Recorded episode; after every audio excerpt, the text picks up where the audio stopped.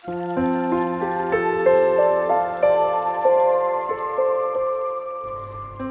kekasih Tuhan, di mana pun Anda berada, kita berjumpa lagi dalam Kencan dengan Tuhan, edisi hari Selasa, 15 Juni 2021. Dalam kencan kita kali ini, kita akan merenungkan bacaan dari Mazmur 11 ayat 4. Tuhan ada di dalam baitnya yang kudus. Tuhan tahtanya di sorga. Matanya mengamati, sorot matanya menguji anak-anak manusia. Bapak, Ibu, dan saudara-saudara terkasih, sekali peristiwa ada seorang anak muda yang ingin menemukan Allah. Oleh karena itu, ia pergi ke sebuah gereja yang luas dan indah.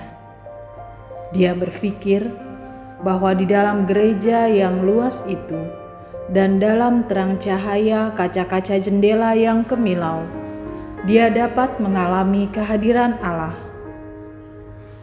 Kemudian dia duduk sambil meletakkan kepalanya pada bangku depannya. Beberapa menit kemudian, dia merasakan ada yang menepuk bahunya. Sambil mengangkat muka, dia melihat seorang wanita tua yang bertanya kepadanya, "Apakah Anda lapar?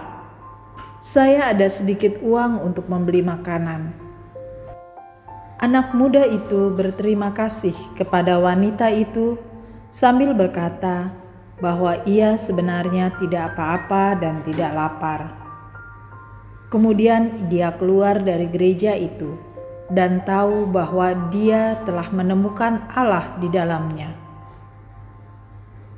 Ketika Allah hadir dalam kehidupan kita, kita akan merasakan damai dan sukacita yang tidak bisa dihargai dengan uang.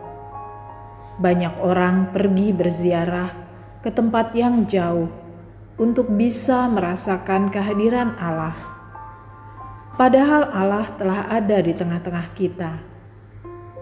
Ada begitu banyak cara sederhana untuk menghadirkan Allah dalam diri orang-orang di sekitar kita. Saat seorang ayah atau seorang ibu memberikan senyum yang terbaik untuk anaknya ketika anaknya dengan wajah ketakutan menyerahkan hasil ulangan dengan nilai merah. Maka orang tua tersebut telah menghadirkan Allah dalam diri anaknya.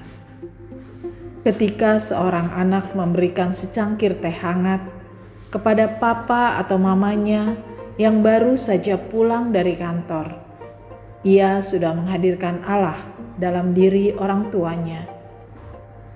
Ketika seorang suami sebelum tidur memberikan pelukan dan ciuman kepada istrinya yang setelah seharian bekerja mengurus anak dan rumah tangga, maka ia sudah menghadirkan Allah dalam diri istrinya.